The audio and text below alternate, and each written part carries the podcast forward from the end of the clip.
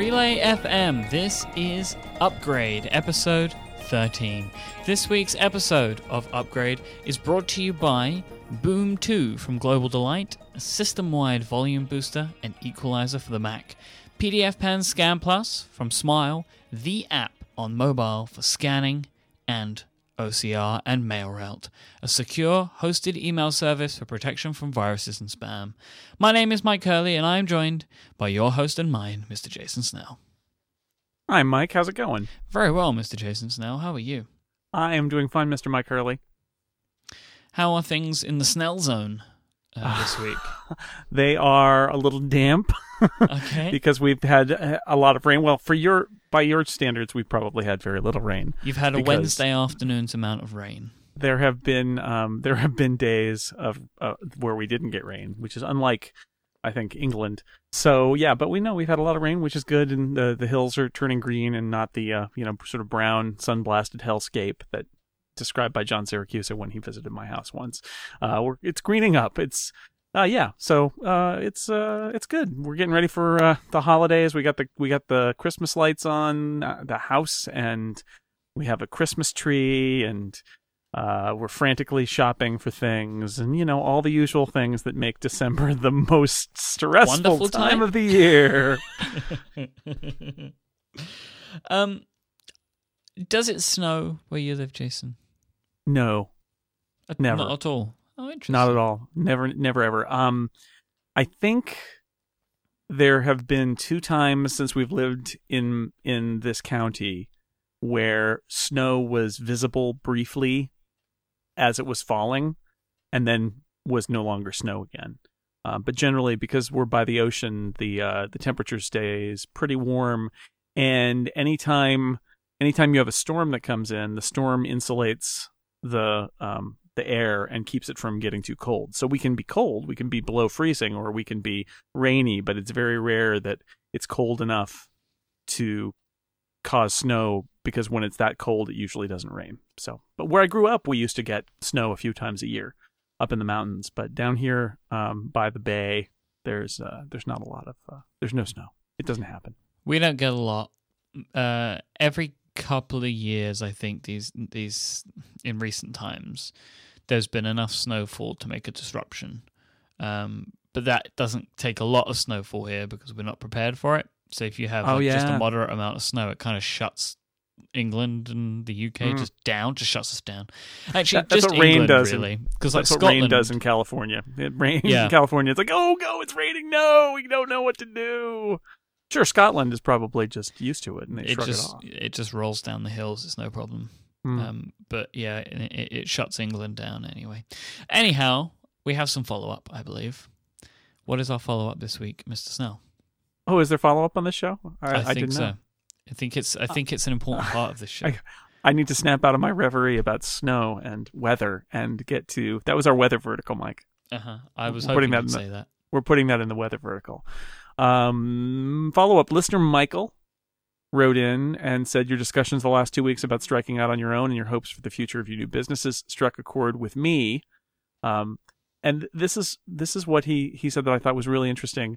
Um, I learned as I explored different opportunities, I learned about many businesses that exist to help small firms like yours. I encourage you to look to other small businesses for the services that you need, but for which you can't afford to pay full time staff. My point is, you can become a good sized business without hiring full time personal staff. So, this was that question we got last week about uh, what if you become a big business? What, and uh, listener Michael's point is that you don't necessarily have to um, become that's not the only path to suddenly have five employees in an office somewhere because there are lots of other people who are doing what we're doing and they would love our business to to help their business too which i thought was a, a nice point. So and and he says mike i'm assuming the small business professional market is robust in the uk as well. He's in chicago so he says we're unlikely to be a client for him. Sorry but um but there are people all over. I thought i thought that was an interesting point the the idea that uh uh, a lot of times you have different small businesses that specialize in different things and they work together and that uh, and that's good and you don't have to just kind of so relay doesn't have to become a giant 20 person operation if you don't want it to be I don't want it to be. I would love an assistant. Um, yeah well sure and that- that's harder to outsource although I think I think I know somebody who's got a an outsourced assistant that's like part of an in, assistant. I, this isn't the name of it, but it's like myassistant.com kind of Yeah. thing where I know that- people that have used these these sorts of services, and it, I, I don't trust them. I feel like you would just be spending most of your time trying to explain to somebody what you need. Yeah, I don't know. I don't know whether this is a whether whether. Well, I, let's be face. Let's face it. I'm talking about Lex Friedman here. I I because I, occasionally will email him and and suddenly I'll get a CC and it'll be like, oh, take care. Can you schedule something with Jason here? And I think his I think his assistant is uh, is like in Texas or somewhere, just like literally random location. And I don't know whether she works for their company or works for, as a contractor or what the what the deal is. But um, but I, I agree that having somebody who knows the business and and uh, is going to be preferable if you can get to the point where that's you know that's uh, feasible. I like how you said "let's face it." Like everybody assumed you were talking about Lex. That's how, that's how I chose to throw Lex under that particular bus. Gigs the- up, you got me. It's Lex. It's Lex, of course. See, I it's don't. always Lex. It's always that's the answer to everything. It's always Lex. I don't think I want um, an assistant sitting here right next to me. Like, I think I like the idea of having because most of the stuff that I do, I don't need somebody here. No. but you know, just somebody to, to like, for example, there's this thing that I need to do with some old audio files. I need to check some, make sure that one is the correct version, basically, and it could and it could be like a hundred audio files I need to go through Hmm. and I would love to be able to give that to somebody to do. Oh, and by the way, listeners, I'm not I'm not asking For volunteers. for volunteers. It's perfectly fine. Uh, I will one day hire someone, but right now I can just just get on with it and, and deal with it because I know that there are there are people that would would very gladly offer help because they enjoy what we do because we get that sort of stuff. But I, I already thank you for your um for your thought, but it's it's fine. Hmm. I, I need to hire somebody, and right now I, I don't want to. I can't really afford to do that. Next piece of follow up. All right, good good follow up. Uh, listener Eugene wrote in, um, and you may have missed this because Eugene's name was printed in Cyrillic, and so I think my email client was like, "I think this is probably spam," but it's not spam. It's lis- it's listener Eugene.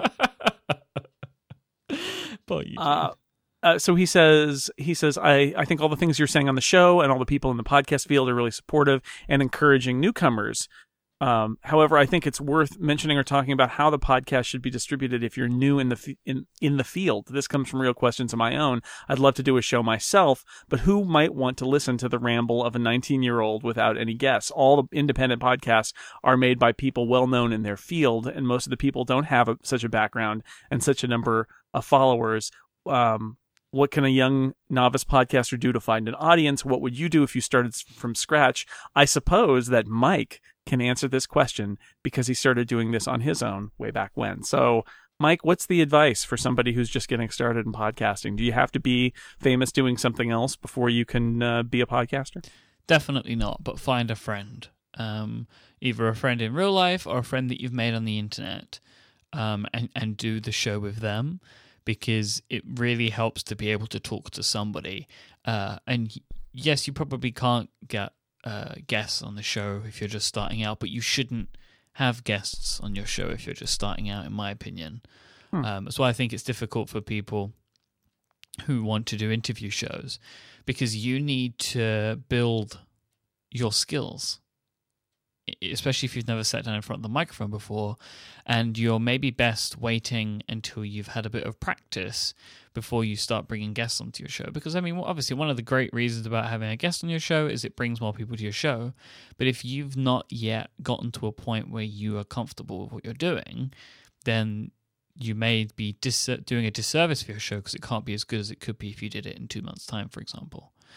So find a friend and do the show with them. So you can share the work Hmm. um, and you can share in the success that you'll have later on. Um, and also because it is way easier to talk to somebody than to talk on your own. So, yes, anybody can do it. You just need to, I would say, to find somebody to do the show with, start doing it with them. And as you get better, then invite guests. However, in this day and age, with there being so many podcasts, having guests, having high profile guests, don't necessarily mean that your show is going to become an overnight success. But just keep plugging away and working on it, and I assure you that you an audience will build. So was uh was uh, Terry Lucy your find a friend? He was. He was. He was my, one of my best friends in real life. We went to school together, and uh, we started doing the show together. And then, as time went on, I then started finding online friends, people that I met via Oh. Twitter or via other networks and in little groups, and then started doing the shows that way. And that's how the rest of my shows have been born, um, is through people that I've met uh, over the internet. Which is something me and Casey talk about on Analog this week. Actually, is that sort of like how Twitter becomes like you, you get into these groups you know like you find a group of people that love x. So for example there are people that i know like there's this little group of people who are big fans of relay shows and they talk and we talk and they talk together and it's fun you know and, and there's like a community that's built around people that enjoy the stuff that we do which is awesome. Um, i was in that for 5 by 5 back in the day you know? Uh, and it's nice to see those groups build up and then it's nice to see people that are in those groups and, and that kind of stuff. They start doing their own work together. It's Mm. it's cool Well, I'm listening. I was just listening over the weekend to an episode of uh, of uh, Joe Steel's podcast with uh, with Dan Sturm, the Defocused. Defocused, and uh, well, and Joe was on the Incomparable this weekend, which was uh, which was fun. Long time listener, first time caller kind of thing. mhm. Um, and uh, and that was that struck me because those guys are visual effects professionals and they're talking about movies, and yet almost every um, reference they make, there's a there's a reference to tech podcasts. And and at some point, uh, I think in the Ghostbusters episode, Joe actually says something that leads me to believe that he literally believes that they are um, like the footnote to the tech podcasts. That they assume their entire audience listens to Roderick on the Line and Upgrade and the Incomparable and ATP and the talk show. And I thought that was really funny because they're not. It's not a tech podcast, but they're. It's like a. They they definitely view themselves as living at least mostly inside this like inside the existing subculture. Um, even though their podcast isn't about that, I thought that was uh, an interesting way of doing it. Yeah. So, love those guys. Defocused. Although it's amusing to to hear somebody who hasn't who didn't live through the '80s, people who didn't live through the '80s talk about movies from the '80s because I, I every every time they make a comment, I want I feel like John Siracusa actually. I want to say that was real. it was really like that. They're like, oh, this is a very '80s sort of movie thing. No, no, that's a really '80s thing. It was really like that. That's a real thing. People did aerobics. That was a thing it's not just a movie trope not just. That's where the trope comes from. Uh, listener Ryan has some follow up for us that I thought was really interesting. We asked about how to take listener requests because we did our uh, our, our lightning round that was very very slow lightning last week. mm-hmm. And he said, I work at an ad agency doing social media work, and I found the Twitter hashtag to Google Sheet, if this, then that recipe, useful for aggrava- aggravating, yes, and aggregating everything coming into a designated hashtag into a shareable spreadsheet. And he shared a link to a recipe, which is not his recipe, but it's an uh, if the, this, then that uh, dot com recipe um, for uh, hashtag, and his suggestion is hashtag ask upgrade. Um, I actually turned this on. This So- amazing. So if you want uh, to tweet your questions to hashtag ask upgrade, and you can mention me and Myke too, but that will actually s- stick them all in a Google spreadsheet that I will share with Myke and we will look at. And then I can't guarantee we will actually answer your questions, but uh, that's a really cool idea. So thank you, listener Ryan. that's actually an awesome way to do follow up as well Mm. Yeah, I mean, throughout the week, people can be sending their their questions to. Uh, just anytime anytime Yeah. you have a question like what shall i have for breakfast hashtag ask upgrade Right. we'll I hope it know. works. Like- I, I don't, you know, it hasn't created it yet, but I'm hoping it will work. Mm-mm. Interesting. I like that. That's really cool. Actually, that's uh, we should. I should have been on the lookout for a social media professional from the inst- Mhm. from the get go. They could have helped me. So thank you, It- it- Ryan. If you need to hire a, uh, an, a so, uh, an ad agency to do some social media work, I recommend listener Ryan. Listener Ryan Incorporated. yeah, LLC. Shall we take a break to thank our first friend for this week's episode?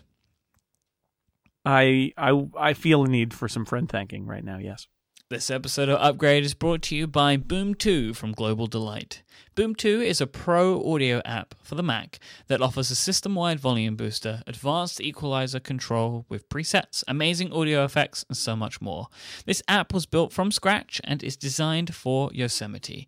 Boom 2 is tailored to calibrate itself to your Mac, as no two Macs are the same, and once you get used to using Boom 2, it becomes something you cannot live without.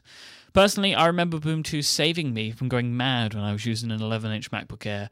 I couldn't watch movies or TV shows on it. Netflix was just horrific as it was just too quiet. I just couldn't hear anything. But then I found Boom and it's totally saved the day. And now Boom 2 is here and it's louder, clearer, and better than ever before. With personalized and customized sound to suit any occasion, it also gives your Mac the power to fine tune and control every single element of audio. Spotify, Netflix, YouTube, and iTunes, every other service out there is going to sound a whole lot better, and it's localized to German, Spanish, French, Italian, Dutch, and five other languages as well. The first version of Boom, Boom version 1, was awarded the Macworld Best of Show in 2011. The Global Delight team is a small team that operates from a small town in southern India, and my illustrious co host, Mr. Jason Snell, was the man that actually went to their booth to hand over this coveted badge. And the Global Delight guys were very excited to tell me this story, and I think it's so awesome. Jason, do you remember doing this? You know, you were setting that up. It, it was really going to sound like I traveled to a, ta- a town, a small town in the south of India, to seek out new Mac applications, and what I found will surprise you. But I do remember. I actually remember when we had. Uh, so every. Uh, every year we would have the best of show like debate where all the editors would bring the stuff that they'd seen and it's not a scientific process like um like uh something like even like the Eddy Awards uh, was a little bit more like we had tested everything and then we we would argue about what we thought the best was. Best of show was even more hazy. It was like, is this cool? Is this cool enough? And you'd end up with these uh, you know, long weird arguments between uh, various editors. And I remember that one especially. We were in a room somewhere at uh, at the convention hall having that conversation. And I remember somebody actually brought out their laptop with a beta, I think, of Boom installed on it and said said, "Listen to this." Basically, like you know, demoed it for us right there, and so uh, and uh, that convinced the crowd, and so yeah, then I I had the job that year of walking around and sort of giving everybody their little uh, trophies or or ribbons or whatever it was that we were handing out. So I remember that well. You can now try Boom 2 for free for seven days by going to bit.ly slash upgrade boom, which I, I quite like that bit.ly slash upgrade boom, and we'll put the link to that in the show notes, of course. And when you decide to buy, get 20% off by using the coupon code upgrade. This offer is valid throughout December. Thank you so much to Global Delight and Boom 2 for sponsoring this week's episode of Upgrade. Good friends. Good friends indeed. In a small town. When I visited them in their small town it in very small the south of India, I know I've never been to India, but they came and visited us in San Francisco. It's, kind of, it's not the same thing at all. What are friends for? Indeed. Do we have any more follow up today? We do. We we have a couple more. Um, I'm gonna I'm gonna say listener Tebow. It could be Thibault. I don't know. I'm like. once again, this is the third time I'm going to say this. A little uh, John Syracusean in failing to. Uh, I'm tried, but probably failed. Anyway, listener Tebow says follow up regarding Marvel Unlimited. Another reason why there's a six month delay. He said, I thought this might be tied to a deal with Comixology. Maybe Comixology and Amazon are getting a cut from sales, uh, and they'd want to prevent Marvel from offering the same catalog. Now, uh, I think this is a good uh, thought, but I don't think it's accurate. I actually think that Marvel.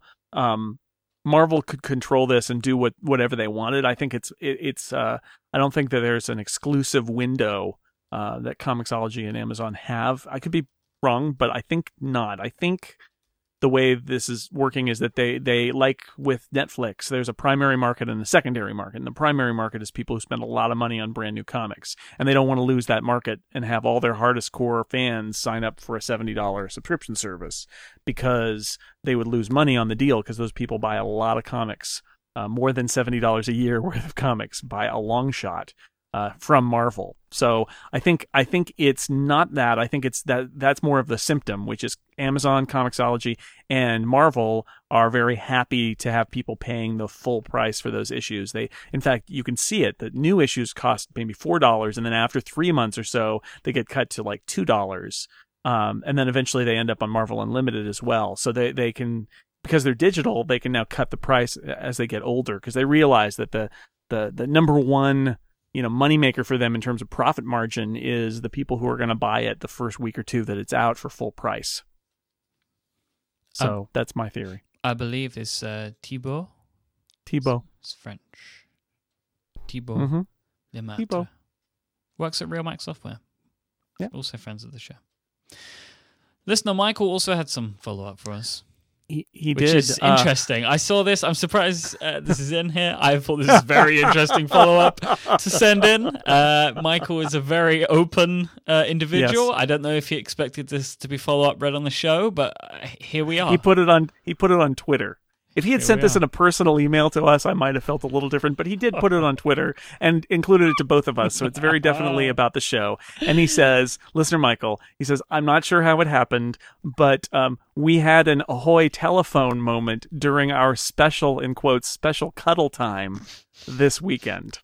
So he says, so so yes, during some private time, uh, listener Michael and his partner uh, seems to seem to have accidentally triggered Ahoy telephone on his uh, on his partner's phone. Uh, not his. He said he said I uh, I uh, I have that turned off. I have Ahoy telephone turned off on my phone, but I, I believe it was it was on on her phone, and uh, they had a special. Uh, so Siri got to be a part of that relationship. Apparently, that is what I like to hear. Siri's bringing people together with Ahoy telephone. or breaking So, them up. Another reason to turn off that feature is what I'm saying. Yes. or before you have special cuddle time, Oh dear. um, unplug your phone. So one of those. All right. Oh, oh dear. Uh, should we t- go to a topic, Myke? Please, I would very much like to go to a topic. What what what would you like to discuss today? Topic No. I- would like to discuss at least as, at a start is merchandise. Okay. merchandising. Um, I've been over the last year or so selling T-shirts for various incomparable things. Uh, I put a I put an incomparable mug up on Zazzle last night because everybody wanted a mug and I didn't want to make and ship uh, heavy mugs and worry about them breaking. So I just did a design and put it up there, and I'm letting Zazzle, uh, Lazzle, Zazzle, Lazzle, Spazzle, Mazzle, Basil, I don't know. Them. Zazzle. What a great name. I don't know what it means. Anyway, It's Z- Zazzle with the three Z's.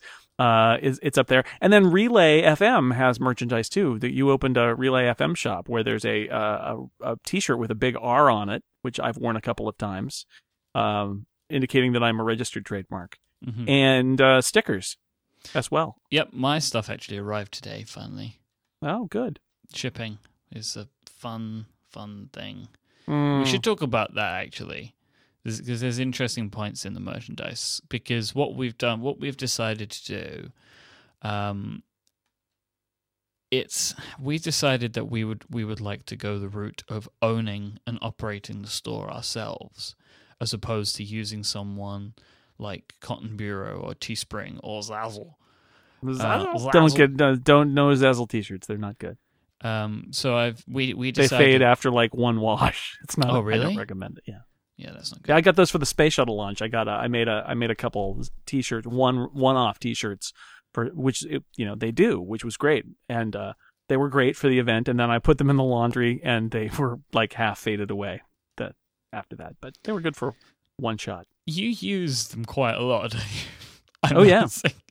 Zazzle, like you're just, I would like a t-shirt or a mug or a hat. Well, no, the, uh, so I don't. Uh, the t-shirts I don't. I don't. I don't do. The hats turned out pretty well, and the the mugs I, I you know, I've been. I had a. I've I've had a Macalope mug that I made on Zazzle for like three years now, and it and it's still great.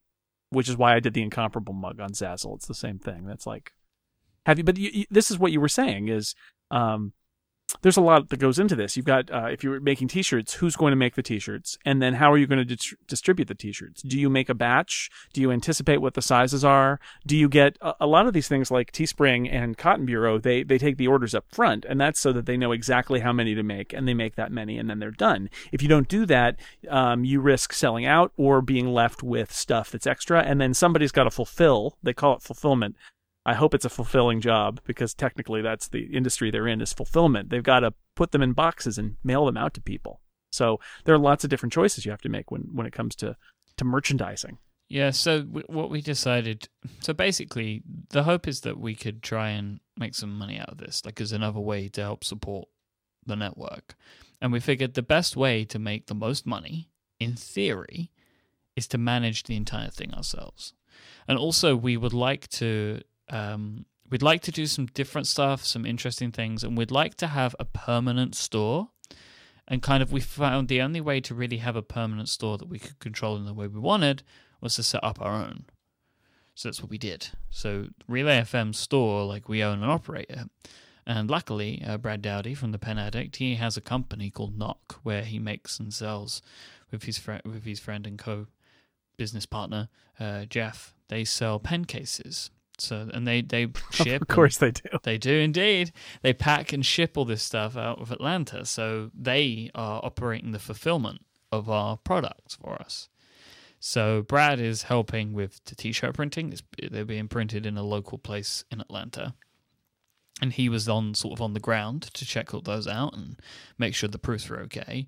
Then we kind of guessed uh, the amounts that we wanted to order Right. um, because we had no idea of knowing. Uh, so we kind of took some guesses. We ordered a bunch in. Um, the t-shirts have sold pretty well.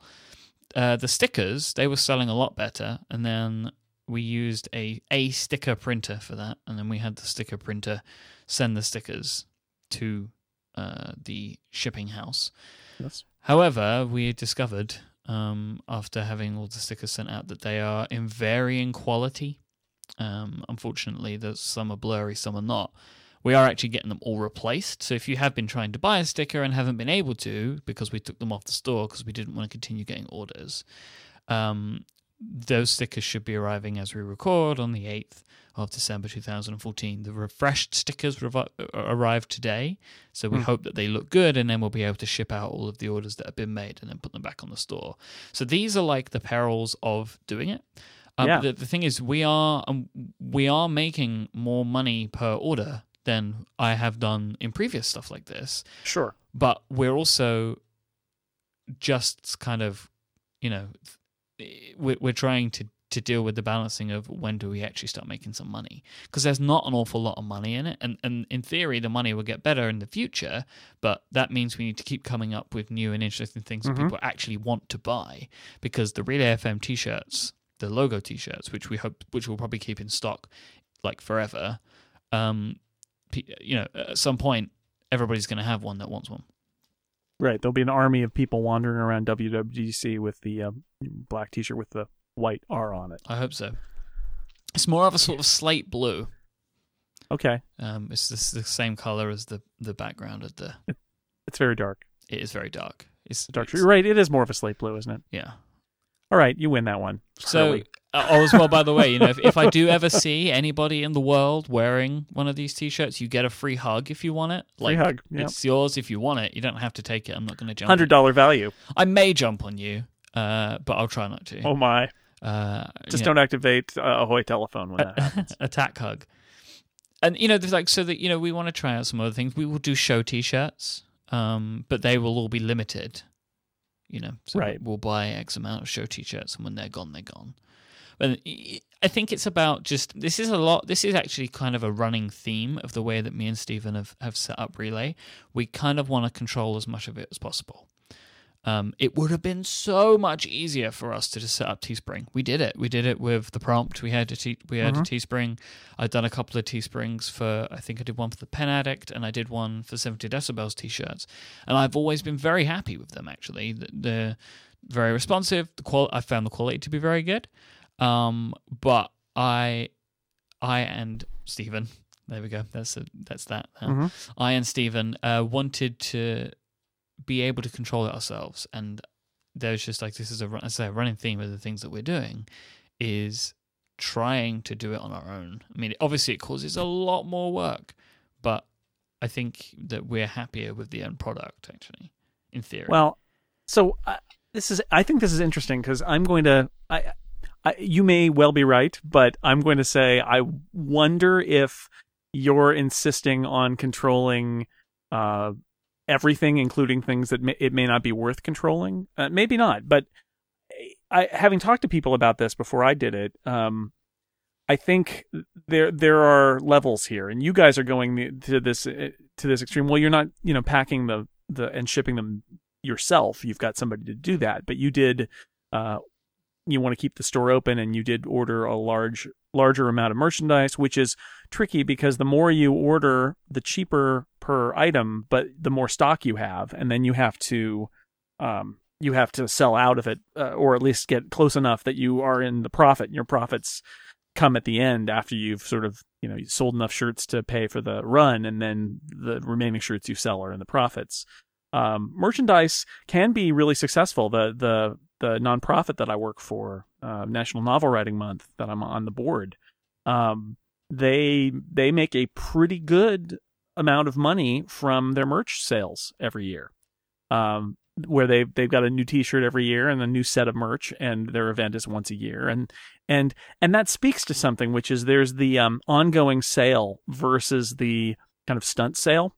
And the advantage of doing that stunt sale, like Daring Fireball t-shirts or when we've done incomparable t-shirts, is there's a time frame. You need to order by a certain date or you can't get that. And in terms of buying psychology, a lot of times that's a real a real motivator. It's oh, I, I can I want to buy that now because I want that shirt and I can't just say, well, I'll get it eventually because it'll be gone. But it has the direct benefit to the to the um, economics of the project by only you're only making as many uh, as there's demand for and uh, and then within that you can go two different ways. Where Cotton Cotton Bureau is basically um, the people who did Pixel Workers, United Pixel Workers, and a screen printer in Pittsburgh, and they work together now to do Cotton Bureau, and that's end to end. Like literally, you send them a design, and if they like it, they will put it up, and then there's a crowdfunding kind of model for two weeks, and then they print the shirt, and they take a lot of money for it, but they do everything um, other than you do the design, but even then they they will sometimes help with the design and they want to make sure that it fits with what they're trying to do on the on on the their site. Uh, what John Gruber does with Daring Fireball, I believe, is he's got a screen printer that he's worked with and that other people have worked with that he likes, and the screen printer will will do the shirts, but um but John is still taking orders up front. He uses the order taking to uh, determine how many shirts he has the screen printer order, and then I believe the screen printer will do the fulfillment. We'll we'll ship those out. So uh, what what uh, John Gruber is doing is he's doing the part of taking orders himself, and then passing that on to the screen printer. So there are lots of different you know ways you can do this, and it sort of becomes how much time do you want to spend and how much control do you want over it.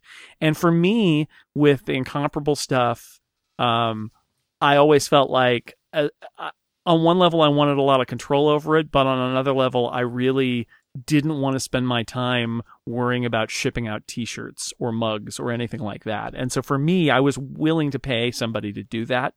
And I ended up using Cotton Bureau because I'd bought some Pixel Workers shirts and they, as a proof of concept, they were really high quality.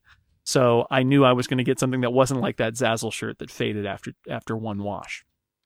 So I appreciate that it what we are doing um, it requires more work and, and at the moment it's requiring an amount of work but in theory if it goes the way we would like it to go a lot of the printing and fulfillment stuff will be handled by and estimated by the guys at Nock. right. And me and Stephen just send them a check right? And then then we split the profits at the end of it. But if it turns out that this doesn't work, then that's fine. But it's an experiment that we sure, want to try, and we haven't lost any money on it. And it's, um, it's tied in with the brand promise of of Relay, right? Which is let's do the stuff ourselves, right? Yeah. I mean, I, in some ways, that's part of what Relay represents. And so to have you guys set up your store, and I will admit, I think it's really cool that you've got a store that's open all the time, and things may come in and out of stock, but it's open all the time um, there, there's there's something cool about that because if you want an incomparable Zeppelin shirt today, you can't get it. You just can't get it. We're not selling them. We sold some last year and we sold some earlier this year, and right now they're not for sale. And and you know we may have gotten more orders in the meantime, but I also look at Cotton Bureau site where they have a request a, a reprint, and there's you know there are a bunch of people who've requested a reprint on that already because they just missed it, and now it's too late.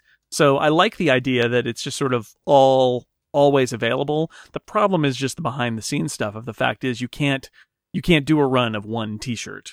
So, you know, if somebody wants uh, uh you know, a men's XXL and you're out of men's XXLs, your only choices are to go back and print 20 of them or say sorry out of stock maybe maybe later. But I like the idea that your store is always there. It, it that was kind of where the the original um, the original feeling to do this came from was we liked the idea of having a permanent store that had some stuff in it. You know, it's like stickers and uh, t-shirts of some description will always be there. And maybe if we try some other little things in the future, we'd love to do mugs, but we can't. We can't do mugs. the the fulfillment is is too complex well, that, and expensive. That's why that's why the incomparable mug exactly. that never existed is now now it exists and it exists on Zazzle. Is yep. like I was saying, they're heavy, they're breakable. Yep. It just mm, no. but there, there are potentially some other things we could do as as well as t-shirts. I mean, because we will always do t-shirts because t-shirts are fun, and also I right. like having t-shirts for the for my shows and and my stuff. Mm. However, uh, I know that everybody has a million T-shirts, so we are thinking of right. ways. And stickers, stickers is a good one because or stickers yeah. are a good one because they're very they're, they're cheap. You know, you can get a whole pack for, for I think it's like eight or nine dollars or something like that, and and you can buy just a single sticker of your favorite show for two dollars. I mean, you know that that's that's fun, and you can be like me and cover your laptop right. in stickers. Should we take a quick break and then because I know that you wanted to talk about um... we'll we'll jump off of this and talk about something a little bit um, beyond merch, but yes, we should hear from a friend first, I think. This week's episode of Upgrade is also brought to you by Smile Software and PDF Pen Scan Plus. PDF Pen Scan Plus is the app for mobile scanning and OCR. It allows you to scan documents using OCR directly from your iPhone and iPad camera. You can take images of multiple pages effortlessly and do post process image editing. And you can crop these images quickly and precisely, ensuring you never miss anything from the image. You don't miss a word on the receipt, you don't miss a number on that important tax document. PDF Pen Scan Plus even recognizes the edges of your images, making sure that's how you don't miss these things. And with version 1.5, it now takes advantage of image optimization that's built into the iPhones, making sure that your images are crystal clear every time. PDF Pen Scan Plus can help you blast through stacks of documents and receipts in one go. You can export multiple documents at once, making batch scanning even easier than ever, whilst automatically uploading them to Dropbox or iCloud Drive for storage and availability on the Mac and other iOS devices. PDF Pen Scan Plus can name files by date automatically, and with the built in OCR scanning, the text of your documents is recognized and made available for copying and pasting into other apps and for easy searching later. This is such powerful stuff. And it's all, believe it or not, in the palm of your hand. PDF Pen Scan Plus is a universal iOS app. It works on both your iPhone and your iPad, and it's available right now on the App Store. You can learn more by going to smilesoftware.com/upgrade. Thank you so much to Smile Software for being so awesome, for supporting this episode, and for making PDF Pen Scan Plus, which is something that my accountant is very happy exists. Thanks, Smile uh, you know, yeah, it, it's that that's good stuff. That's there, and from friends, scanning in things you can scan in real world items. You can scan in crazy stuff, and uh, then you've got it forever. Good, indeed. So, funding, funding. This is what we want to talk about right now, right? we yes, we're going to put the fun in funding now. well, no, I just we, we're talking about merchandise, and and and that brings up a larger a larger issue, which I think is um, getting money from look, we are as we talked about in previous shows, we are people who are trying to find a way to do what we want to do for a living. Um, but part of that is is the for a living part that you you can do what you want to do, but then also how are you going to eat? And um, there are different approaches here, which I think is interesting. Uh, it used to be that the approaches were, you know, the mainstream media approaches were people paid you for your content and then you also put ads in it. Uh, these days, there are lots of different gradations, right? So, um, somebody like uh, John Gruber has site sponsors and podcast sponsors, and we've got podcast sponsors, and that's how we make money from this show. Is the is is that our, good friends give us money in exchange for us talking about our good friends. Um, but there are other approaches, right? Uh, Tom Merritt, uh, who used to be at Twit, now has his own daily tech news show. He's using Patreon, and he's bringing in thirteen thousand dollars a month. He's basically got uh, thousands of fans who are paying him I think it's maybe roughly five thousand fans paying him about, um, you know, a little bit less than three dollars a month on average. I'm one of those people. Like I actually don't even Right? listen to his show every day, but I love Tom and I think he's amazing and he deserves this. Like Oh yeah, he is just the best. He's such a pro. Oh he's great. and he has he has forty five hundred and ninety patrons, currently Yeah. paying him thirteen thousand one hundred and forty nine dollars and seventy two cents per month. S he's he's fantastic. I've interviewed him a bunch of times. Um, I think I think I had I've had him on Inquisitive. I'll, I'll put a link to that in the show notes. Yeah, so so this uh, is this is to me one of the real Patreon success stories where he's got 100%. fans. Yep. He's got fans, 4,500 of which are able to donate, again, $3 a month. It's not a lot. And uh, that allows him to do the show. And then the show is free. You're not getting anything by donating uh, other than to fund more things for him to do.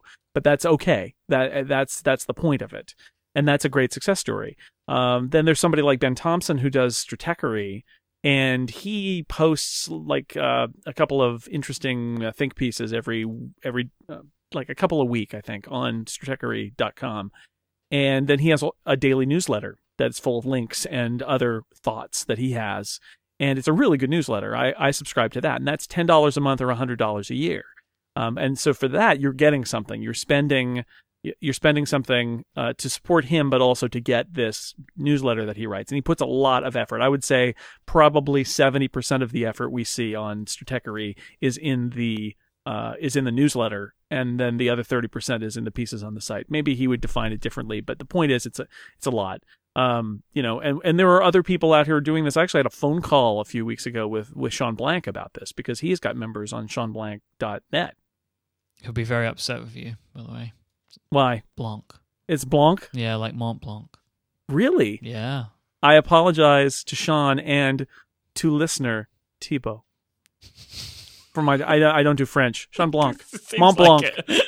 Of course you'd say he's pronounced like a pen, Myke. Of course you would say that. it's the easy way to remember it. Shane Shane Blank is his name, okay? Shane Blank. And if you go to shaneblank dot Info. biz dot, dot plumbing, you will see so so Shawn Montblanc Pen uh has a membership too. And I, I talked to Shawn about it. I only used his first name because I Good. I hate names, Myke. I don't use Yeah. I was walking I was walking with my wife yesterday and we were talking about names and how I never um I just never use names. I try not to use people's names ever, Myke. Except on shows maybe, Myke. I'm I'm I'm the Oh. same because I'm terrible at remembering names. I'm great at remembering faces, horrible at remembering names. Yeah. Yeah, hey So- you. I, I fall back. you. I fall back to being very Whoever. British. Oh, hello, sir. Oh, hello, mate. And it, it works. Ah. People, people just they, you know, they they like to hear that. Well, especially Americans. It doesn't work so well in this country, but Americans love to hear it, so they let it go. well. Ahoy telephone. ahoy, ahoy, buddy. yeah. Hey pal. Hey That's what I say here to to British people. So so anyway, Shawn's got a Shawn. What's his name? Has a he's got a membership too, and and his membership has uh I think he does a podcast, a short podcast. Yeah, he does a daily a, da- a daily members only podcast called Shawn Right. Today. That's his main thing that Yeah. he gives, and he has like a pledge drive, like a membership drive every year. He does like giveaways and stuff. Right. And I know like Shawn's Shawn is an interesting one to me because he he was doing this for he's been doing this for a while. There weren't a lot of people that were doing memberships when Shawn did his, and and he kind of looked to John Gruber for inspiration.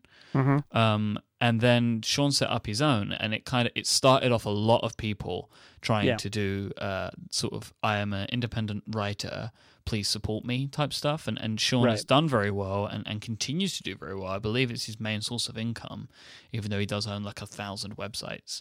Um, I believe that the, the membership is Shawn's thing mainly, and he continues to be very successful from it, which is a great success story. But he also takes sponsorship as well. It's like it's another avenue of income for Shawn. Right. And you put and you put it together. And and this is I think this is interesting. This is not that different what, from I think the struggle that app developers face in terms of deciding how am I going to, you know, can I can I charge for this app? Can I do in-app purchases? Is there a subscription model here? I mean, this is finding the right way to get people to pay for things is uh is a challenge. And then I I what I found and I think um Shawn has found this, I think Ben Thompson has found this, and I, it's obvious that Tom Merritt has found this. Is there are people who like what you do and want to support you, and um, there are different ways to approach that. Tom Merritt, like I said, I don't think the people who give him three dollars a month on Patreon are getting access to any special content. They're just getting the good feeling of supporting this guy who's going to make great stuff that they that they uh, you know listen to or watch every day. Um, for for somebody like Ben or or Shawn, you're getting something out of it. Now, you may or may not actually listen to every podcast or read every newsletter, but there is uh, a feeling like uh, it's an exchange where I'm giving you money because I like you, but also I get something out of it, whether I take advantage of it or not. And there's some psychology there. Um, and it's just, it's fascinating to see these different approaches. And I mean, the the reason that I talked to Shawn and didn't use his last name uh, a couple weeks ago is that I'm absolutely thinking about this. This is one of those things that I'm thinking when I'm trying to come up with a way to like I said, uh, you know, make a living doing things I, that I love. And I've heard from people since I left Macworld saying, "How can I support you? I'm I don't I'm not an advertiser. I don't have a product, but I'd like to support you." And right now, my answer is, "Well, you can't. I have no way to do that." Um, but tell people about the site. But I, I'm definitely thinking about this for, for, for me or for Six Colors or something like that. Could I do a membership that what would I offer? Would people want to give some money to me on a regular basis to support what I do in addition to the sponsorships? Would that be the difference? It's entirely possible that that could be the difference between me um, making it or not with something like Six Colors. it, it is know, knowing some of these other examples out there, and and and, and Tom is a, is is in the stratosphere, I would say, but you, you can see he's in the stratosphere with 4,500 people so you know it doesn't take that that thousand true that Kevin Kelly thousand true fans thing. There's truth to that. Like a, a, small group of people paying a small amount of money to somebody to do something that they that they you know to keep doing what they like that person doing can make the difference between success or failure. And uh, that's fascinating. Now I, I haven't done anything about it yet other than think about it, but it's definitely something that I've thought about. I don't know you know, I, I don't want to do a tip jar, right? That that I don't, I, and I don't know if you've thought about this for relay. If you if you want to do anything other than you know sponsorship and some merchandise things. I know people feel like when they buy a T-shirt they're supporting you, but you know the the amount of money you get at, like you said, out of a T-shirt is not particularly great. So yes, uh, I have thought about it. Yeah, yes to which? Okay, um, I, I, asked you like ninety questions there. Well, in the form of statements. So yes, it is actually you've thought about yes it. to all of them. So basically, so I get the same thing. We get the same thing. I would love to support you. What do you have a Patreon? I, I get that question a couple of times a week at the moment. Um, for a while I was thinking about it, uh, but then after having some conversations and then also thinking about it some more, I love Patreon. I think it's amazing, but for some reason, I th- don't think it's right that we're there. Relay is maybe different to to to say you. Well, right. I, I think that's an aspect of this too. Is people versus product because I, I, thought about doing a, a, membership for incomparable too but that would be a different thing. And that would be that's much more complicated because there's different podcasts and different people who would be involved and the money would need to go to different places. Mm-hmm. and i'm not you know that would be a different kind of thing. Not necessarily better or worse but a very different thing than i'm supporting jason doing and six colors being the most obvious place where it's you know it's sort of my thing and I have some other people writing there occasionally, but it's really my thing. And relay is many things, right? So so it's a little harder to pin down I want to support Myke versus I want to support relay. And because I am relay, right? That's this is where all of my creative endeavors go. I don't want to have a Patreon for me, right? Right. It doesn't feel right. I don't want to have a Patreon for relay because relay is a company that sells ads as well as a company that creates podcasts. Right. And there's just something in that to me which is peculiar. Like that I am an entity, as in the business, right? The business has these two parts of it. So I don't really want to have a Patreon for that. There's just something about it. So then I thought, could we have a direct membership? Again, we do it ourselves, right? It's another thing that I'm thinking, would we want to do it ourselves? Maybe. That one is a maybe, I think. But I just don't know what I would give, and I feel like it would have to be something really good, and I don't know what it is yet. I have Right. an idea for a thing that I'm working on, which is not membership related, but there could be something that falls out of that, which we could offer to people.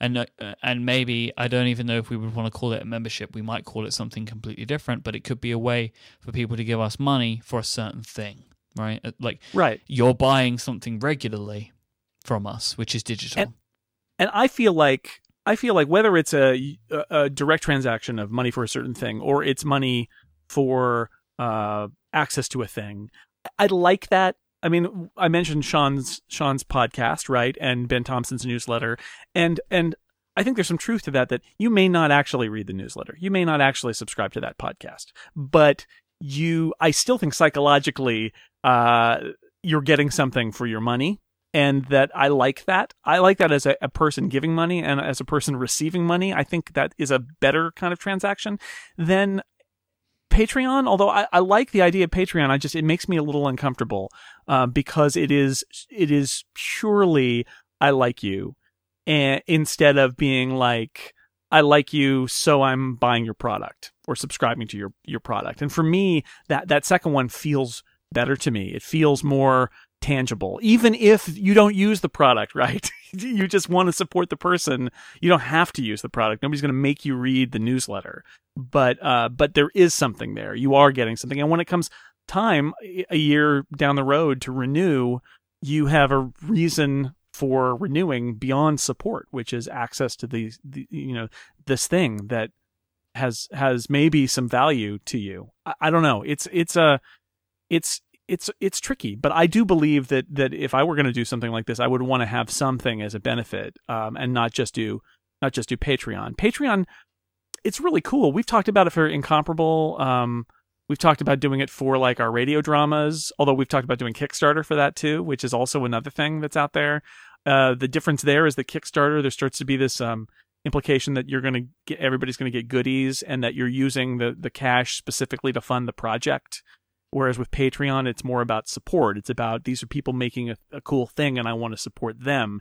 And uh, that's the to me that feels like a difference from Kickstarter, starter, where it's literally like, why am I giving you this money to make this thing? So I, you know, the money better be in the thing, which is not always how it works. So I don't know. It, it's fascinating that there's so many different options here, but I I feel totally paralyzed about it. I'm, I'm only now at the point where I'm starting to really think maybe I will do something like this, but it's just been it, there's so many different approaches and asking people for money you know that that also is a it's a big step but at the same time it's very hard when you're out on your own and people are saying i really like the stuff that you've done and i like the stuff you're doing now but i'm never going to be able to do anything beyond buy a t-shirt and i have too many t-shirts to just turn them away and say well you know i mean this is what lex friedman does when we talk about uh, podcast advertising is you know he he says he's he's told me a few times that you know you can do a kickstarter or you can do something like that but it's very difficult to get that that to work instead of advertising. But you could do both. And that you know there i i don't think there's anything wrong with that if the advertising is uh is reasonable. There just feels like I, I agree with what you're saying, but it feels like to me the difference is uh it's you, it's just Jason. I don't know. There feels like that there's something there which is uh it feels better than than the like a, a big company, a, you know, Yeah. but a company. Certainly, certainly that's true. Um, in the chat room, Brian Hamilton says, um, you know, uh, I would pay a few bucks a month to see six colors without ads. But this is this is the thing, and this is actually a path we tried to go down this with MacWorld Insider. The, the, first off, you know, the ads on six colors are a little text block, a single text block at the top that doesn't change for a week, and a single post uh, once a week. So th- there, there's not a lot of ad clutter there. But this is this is the challenge: is um, if you take your best audience and you and you sell them a product essentially that blocks the ads, then what you're doing is you're trading you're you're you're you're adding value by having people give you money and removing value from the people seeing the ads, and that essentially, um, I I've come to believe the math doesn't really work when you do that. You kind of need to do both, and it needs to be supplemental. And I I think removing ads as the product that you're selling is not necessarily the that much of a, a strong point. Plus, people who want to remove the ads can remove them anyway, or you can ignore them. Um, but that goes that that's sort of what Lex's point was: is if you're trading one for another, it's a lot harder to make the math work. Yeah, it's like anything that we ever did. We're we're not going to get rid of ads, and we're not going to talk about that. I know that it's something that Dan Benjamin talks about with his Patreon. You know, that Right. they talk about re- reducing ads, which is, I mean, I could say it's, it's a very perplexing thing to me um, because he's in that business. So it's it's one of the reasons that we wouldn't want to do it. Is I believe in the advertising model for podcasts, and I will show that in selling our advertising. Right. And, I- and that's I- a big important. That's an important thing to both of me and Stephen. Is I- that I we appreciate- don't dilute that. I appreciate Dan saying, um, if I get enough money on Patreon, maybe we don't have ads in our podcast. But really, that's not, that sounds to me like saying like a like a professional sports franchise saying if you fund uh you know if you fund upgrades to our stadium um you know maybe ticket prices will go down they, they're not going to go down they're going to go up because you're going to get the money from over there and you're going to get the money from over here and that's just going to that's sort of how it works that's not you're not you, it seems unlikely that it would happen any other way. So, yeah, I I if nothing else, um, I think what this points out is it's it's complicated, and these things are at least for us. I can't speak for everybody else. Are things that we think about a lot and think about the ramifications of, and that it's not something you do on a lark. I I I, appreciate that um you guys like like me are really wary about the idea of asking your audience for money. And if you're going to do it, you want to do it right. And if you can't do it right, you don't want to do it. And that's definitely where I am now. Um, and I- you know, people like Tom Merritt and Ben Thompson and, and, and Shawn Blanc are, that's how you pronounce that, are, uh, inspirations in that way that they, they have done it and they've gone out there and asked for support from their audience and gotten it. And that's, that is really inspirational, but it's, you know, when money is involved, especially, you don't want to screw that up. And not just because, like, oh no, I might lose money, but like, I don't want to cause a rift between the people who like what I do and me over me mishandling the, you know, whatever it is where money is involved. You know, money, money can change relationships. I would hate to sour my relationship with the people who like what I do because I asked for money in some un, you know, inappropriate way or or did something wrong where it was a mess. I don't want to do that. Do you know what part of the problem is with removing the ads for money? You actually lose the people that are probably most likely to click or listen or Well, that's connect that with that your ads. yes, that's exactly what the what they said um, when we tried to do MacWorld Insider Yeah. was it's very hard for the salespeople to go out and say we're giving you these the, you know this great audience, the most tied in of which won't see your ads. Yeah. that's that's tough. That's And a tough one. and that is a true thing. Like I find that the people that that support our sponsors, there are a portion of people that support our sponsors to support us, and that is like the best thing that anybody can do, because, I mean, I believe that Relay can make more money from advertising than it can from direct. I, I think in most cases that that's the, just the truth is that the advertising money is has much more upside than the direct sponsorship money. Um, the direct sponsorship money is more constant. It's from the people who really care about you. It's going to be there for you in the lean times, but it's never going to be, with very few exceptions. I would say even Tom Merritt, um, somebody like Tom Merritt, who's a success story for Patreon, he could he can monetize his podcast better with ads on his podcasts uh, than the money he's making from Patreon.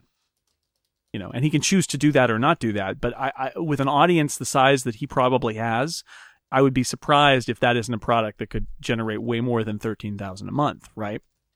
Um, and that's the trick. So, yeah, it's weird.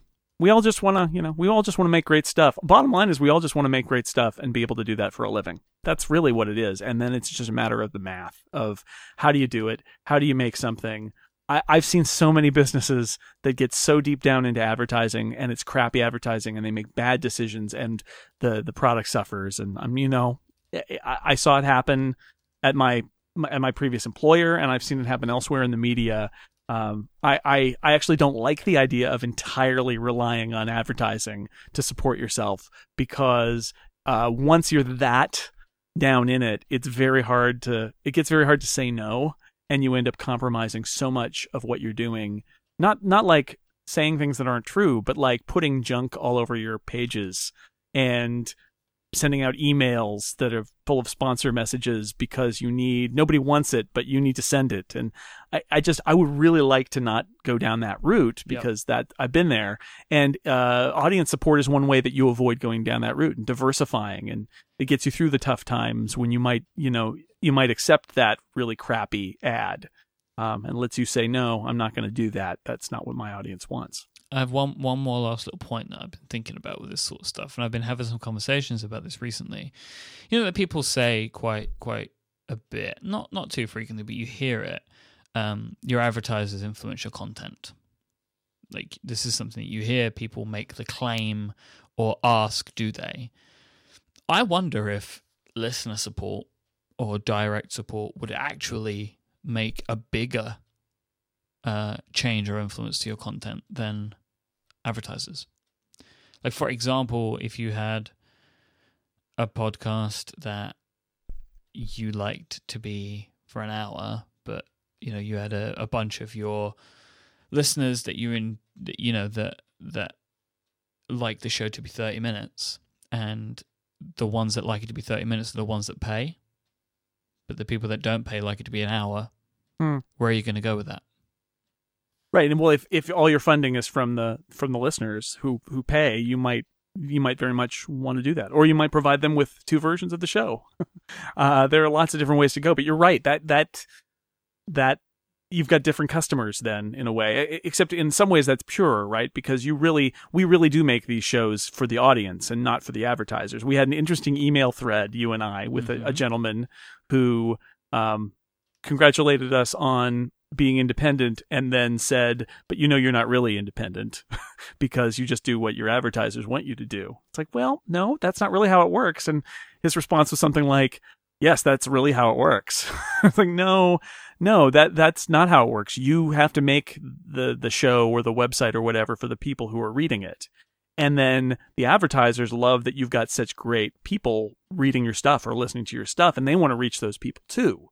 But that's not the same as saying if you build a product for an advertiser, nobody will want to see it. Trust me. Yep. I've I've done the you know the holiday gift guide for with like 40 articles about whatever that's labeled holiday gift guide because it's we sold it and brought to you, you know by nobody Amazon or something. nobody wants it Yeah. but you have to make it because it got sold and that's not that's not good that's not good content the good the good stuff is the stuff that you make for for the real people out there. And so, yes, if the real people were giving you money, and so your entire model was your audience, uh, your audience gives you the money, and you all you need to do is make them happy, then it's doubly you serving your audience. But you should already be serving.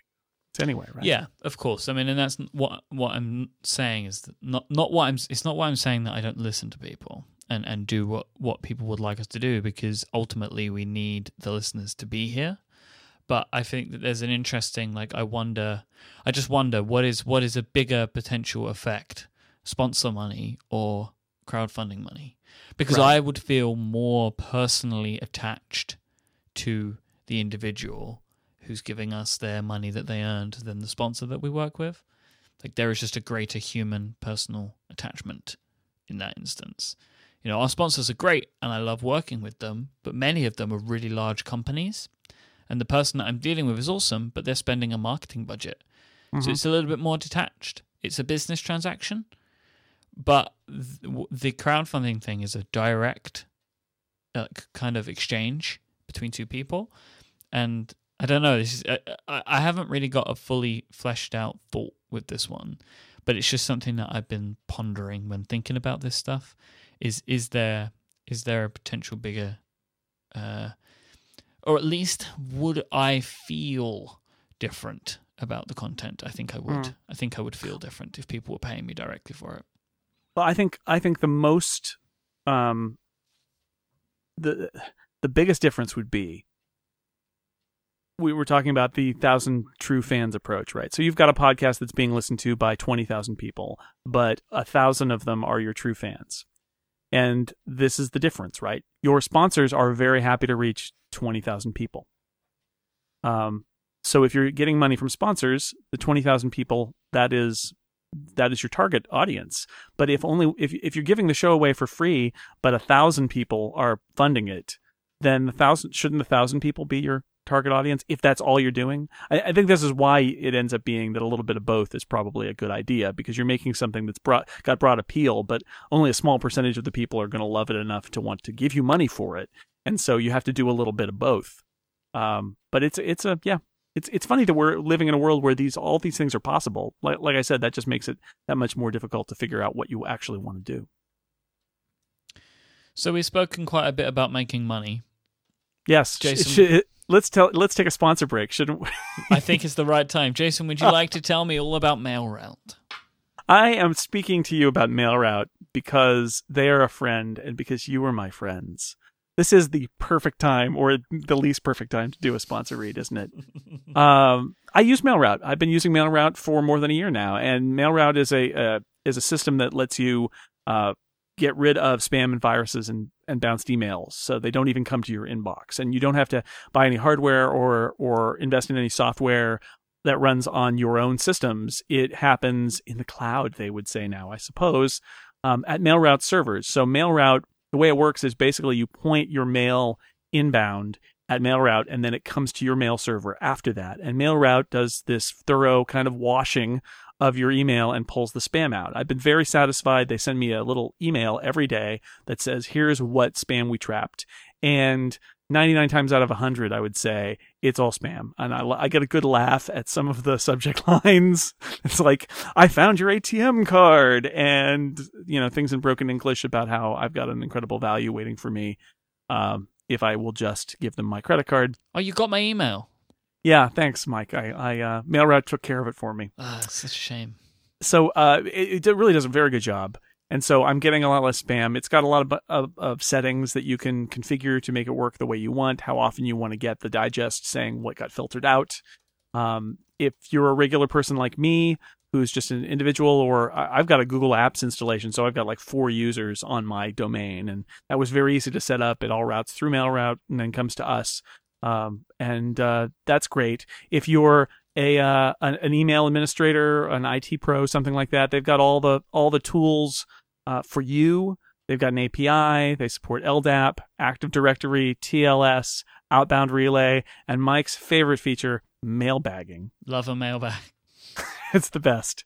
Uh, everything you'd want for the people handling your mail. So if you're if you're an admin uh, for your organization and, and you are tired of dealing with spam, MailRoute could be great for you. And if you're a regular person, you could uh, you can potentially use MailRoute as well for your mail. So here's what you need to do to take advantage of our very special offer and remove your spam remove spam from your life for good. Go to mailroute.net slash upgrade.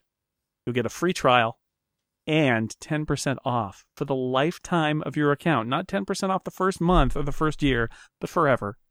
If you go to mailroute.net slash upgrade. And thank you so much to MailRoute for helping put food on the tables here at my house and at Myke's house.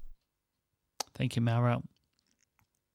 And a good friend. A good friend indeed. What else do you, is on the uh, is on the agenda for today's episode, sir? So in the story arc of today, I, I want to move next. Now, so we talked about merch, and then we talked about money, and I want to talk about success and failure. And and um, we we we will probably need to go on and on about this at some point in the future. But um, listener Mike sent a link to a, a post I'd actually already seen, but I hadn't really thought of it as a topic until listener Mike sent it in, which um, uh, Anil Dash did a post on the ThinkUp blog at thinkup.com about um, how ThinkUp is doing as a business.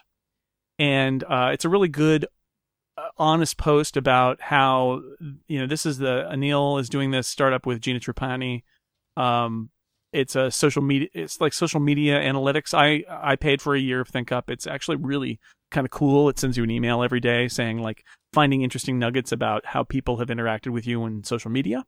Uh, but it's going okay. They're happy with the product, but it's been uh, problematic to market it. Um, and they are building basically a, a, a, what he says is a small, solid business, not a venture capital scale business.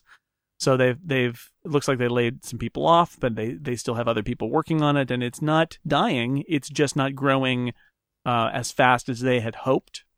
And this resonated with me because um, John Gruber, in his talk at XOXO this year, said this too, and it was something that as I was just going out on my own, I um, I filed away, and I keep thinking about it too, which is there's success and there's failure and there's this muddy middle. And forgive me because I think I've talked about this a little bit before, but Anil's post really brought it home, which is, you know, we all view uh, things through the lens of did it work or did it not work? Was that business a success or a failure? When you went, Myke, when you quit your job um, and went out on your own, did you win or did you lose?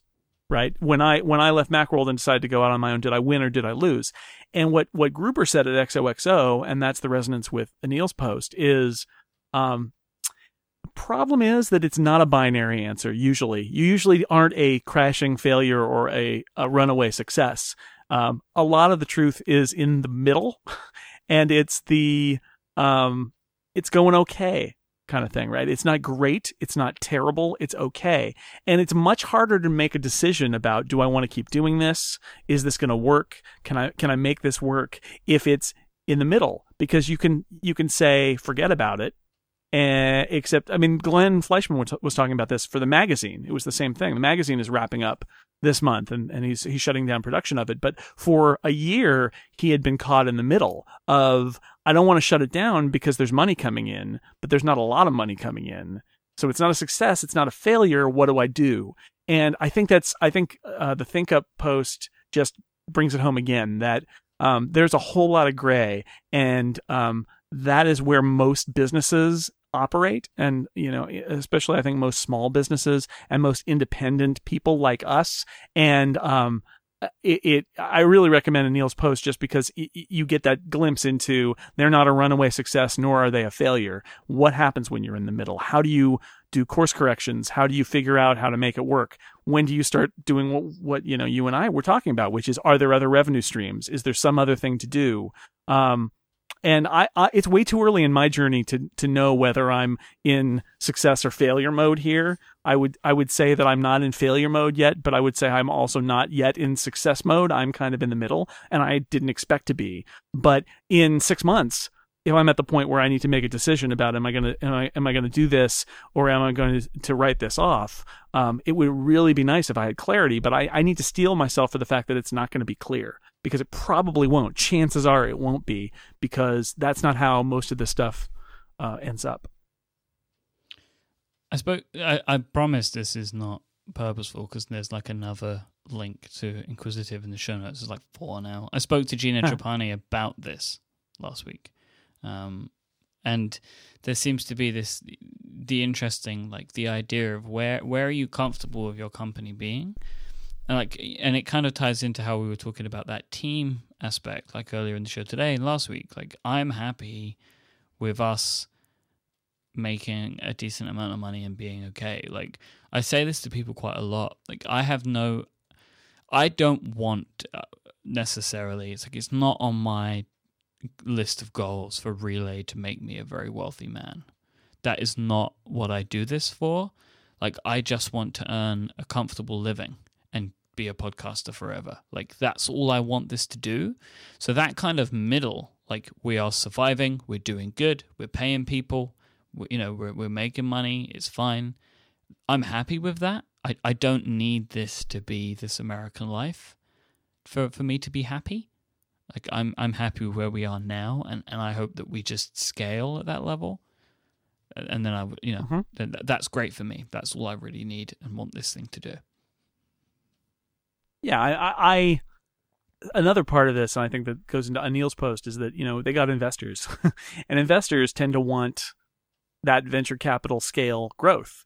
and that comes back to you know why are you why are you doing this? Neither of us, I think, is in this to create some explosive growth that uh, is going to make us all rich, rich, rich. I think we're all trying to explore doing this and um, and making a living with it. And, and, and that's just a different approach. I, I, I read all these stories about Gimlet Media and the startup podcast and all that. And I thought, well, that would be, have been the other way to go, right? For, for Relay or for me or, or whatever to say, I'm going to find some investors. They're going to give me, a, you know, they're going to give me a few million bucks and I'm going to get marketing and I'm going to hire talent and I'm going to hire producers and we're going to make a big podcast thing. And that's great as long as it works and you have the explosive growth that's going to be needed to make that investment worthwhile. And you know, neither neither of us uh, is doing that with the with what we're doing. We are doing the uh, sustainable, slow and steady. Um, I want to I want to make something that's successful, um, but I'm not in this to create that giant thing, and that's okay. I mean, I'm not saying that the that the the big startup podcast thing is a bad idea. It's just a very different way to approach it. We thought about it. You know, is this something that we would Sure. want to do? And we decided we didn't want to do it. Um, we didn't even go far into like it was. It was just an idea at the start. You know, do we want to do this? Do we want to look at investment? And it was for us at least. This very quickly became a no. I don't. We don't want to go down that route. Simply, it's because it, you know, the idea of doing it on our own it doesn't lend to that. Um, so we decided that we wouldn't do it. You know, it just wasn't something that we were willing to try out, Yeah. and, and we just didn't pursue that route. And and I don't begrudge people from doing that. I think that there are definite merits, uh, but we were in a very lucky position that we were able to start this company from savings accounts, um, and and that was perfectly fine.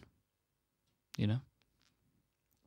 As I'm sure you started Six Colors in the same way from from a savings account that you had probably, and uh, went with it from there. Yeah. Oh yeah, it's um, it's very much that thought. Well, plus I'm decompressing from you know whatever 17 years at this corporate media job. Where the other part of it is, do I want to immediately come out of that and then enter in a situation where I am doing doing something where I have an investor or owner or something who's going to have me make those decisions based not necessarily on making the best product, but on uh, doing what we need to do to grow and generate uh, generate large revenue growth. And I, boy, was I not willing to have those conversations when I was exiting my old job.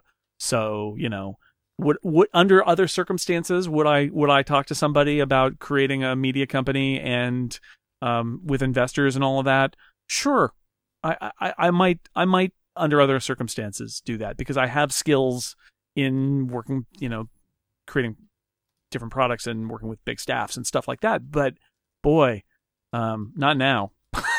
I need more time. I, I need a lot more time before I would even consider something like that. So, do we have anything on our list today? I know I have something that I wanted to talk to you about very quickly. Yeah, well, let's do your let's do your topic, and then we'll we'll uh, forward promote the topic for next week. so this is a very just a very short thing. Um, I for the first time today held an iPad Air two. Mm-hmm. um, and I'm interested by it. Uh, it was surprising how thin it actually is. Uh, it's not that I'd avoided it; I just assumed that I wouldn't be interested in it because the big iPads are not really the iPads that that I buy. Um, or at least I thought that I was interested in because I find sometimes the big iPad to be kind of uh, comical in its own way because it's it feels like a weird iOS. It's like this huge thing, and it, you know, etc. Anyway, uh, and I know that you have yours. Are you still using the iPad Air two as your iPad? no, I'm I'm back to my uh, iPad Mini two Okay, that I that I've been using for the last year. okay, Uh, I still have the iPad. uh, It's a review unit, so I, I think I have to get it back to them next month. But I, it's it's it's around, and I will use it occasionally for you know checking something on that on that uh, device. But mostly, it's back to my the one that I have been using all along the the Mini two. The, the- I do every time the I get another like Safari tab reload or switch to an app and it has to reload, I'm reminded of how much nicer the iPad Air 2 is. Not not just because of the speed of the processor, but because of the RAM. Um. So what would you consider going to iPad Air 2 or do you think you're going to stay with the mini? Um if I was looking for a brand new iPad right now, today, if if I didn't have that that mini, um, the Mini Two, so it's a Retina. It's essentially last year last year's model, same as uh, same as this year's model of Mini. Um, I I would seriously consider the Air Two only because it is uh so much faster. Having the that extra RAM is a big deal, and it's so light and thin that even though it's got that huge screen, um, it doesn't feel it doesn't feel enormous. Um, and since I read comics on an iPad, it, it, having the bigger screen to read the comics is great. That said, I do so much work um, responding to emails and tweets and things like that. Uh, so much active uh, typing and stuff on the on the mini in landscape orientation, and I can thumb type really well on that device. And I can't on the Air too. It's too big. I can't type like that. So I would I would have to find a new typing strategy, move it into portrait. I, I, I don't know what I would do, but I can thumb type really well on the on the mini. So it would be a lot to give up. But um, that that extra RAM, especially, it's just huge. So I don't know. I, I it would be a toss up. Even now, it would be a toss up. I think I said in my little six colors holiday gift guide that the iPad I recommend right now is the iPad Mini 2 because it's a really great deal for what it is, and the and the uh, iPad Mini 3 is not a very good deal, but the Air 2 is a beautiful thing. So mm. I don't know. Hmm. I don't know. I'd say it's a toss up, uh, but I'm a I, I'm going to accept that I'm a weirdo who likes that little iPad Mini, and that uh, most people I mean, you've got a six plus, so geez, you don't need an iPad Mini. Yeah, uh, so the iPad Mini just sits in this weird place where sometimes yeah. I need just want something for a slightly bigger screen, but those things are very, very uh, far and few between. Um, yeah. So I was wondering, do I need an iPad in my life? And I was hoping that you would just flat out tell me no, not I, to get it. Well, but that, but you haven't done that, which is fine. I don't want you to no, change your. Uh, I, think I I don't know. I, I think given what you do um, for a living, that it's less I, just the podcast stuff. I, I have this dream of being able to take only my iPad with me on a on a trip or something and leave the Mac at home. But podcasting makes that just not it's not possible. Just the recording and editing and podcasting. Some of it is difficult and some of it's impossible. And uh, you know, I, I, I think you've got a, you've got your laptop and you've got your Mac Mini and you've got your iPhone 6 Plus and I don't know. I mean, I where I use my iPad is on the couch and in the kitchen and in bed. It's like in the house and I'm not actively like writing something. That's what I use. That's my auxiliary computing device. That's what I do Twitter on and uh, check email on. It's it's almost entirely um, that on the iPad Mini, and it's great for that. Uh, a bit of real time follow up. Yes. Um, the the new stickers look good. Oh, good. So I just received I, pictures right now. And I have opened the all the uh, hashtag Ask Upgrade tweets uh, Google Doc, and there are indeed three tweets in it. Wow. Um, and uh, Kyle Seth Gray says, "What's the best burrito?" Okay. And my favorite burrito is a barbecue chicken burrito that I get at my local uh, my local burrito uh, burrito burriteria. I don't know. Uh, that's the one that I like. That's my that's my favorite. It's great. It's uh, yeah, barbecue chicken and beans and and uh, like a barbecue saucy kind of sauce and uh, ooh, and some grilled onions and it's oh, it's really good. That's my best burrito. So see, right from the spreadsheet. Look at that. Perfect.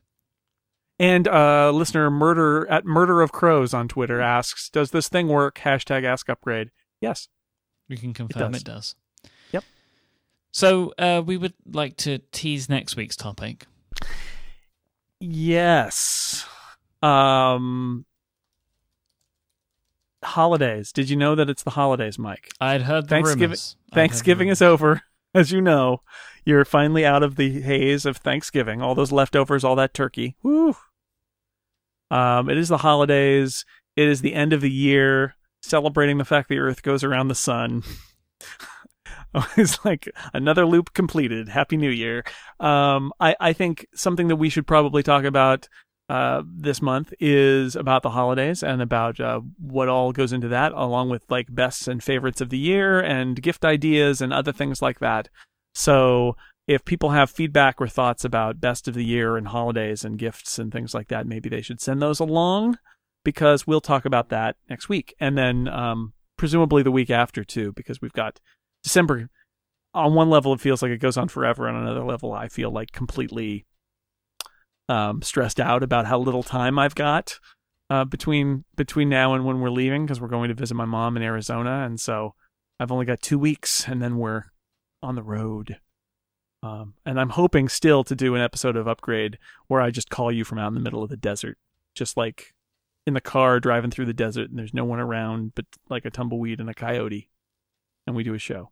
I would like that very much. We'll see, maybe. I would like that very much indeed. If you'd like to find the show notes for this week's episode, you want to take your web browser and point it towards relay.fm slash upgrade slash 13. Thirteen. 13. Lucky number 13. There's a lovely Mm. list of links in there. If you'd like to find me on the internet, I'm at imyke, I M Y K E, and I am a podcaster at relay.fm. Mr. Jason Snell writes the fantastic Six Colors and he is at jsnell on Twitter, J S N E L L. We'll be back next time. Don't forget hashtag ask upgrade. And uh, I hope that you've enjoyed this episode. yes, as do I. and we'll be back. Say goodbye, Jason. Farewell.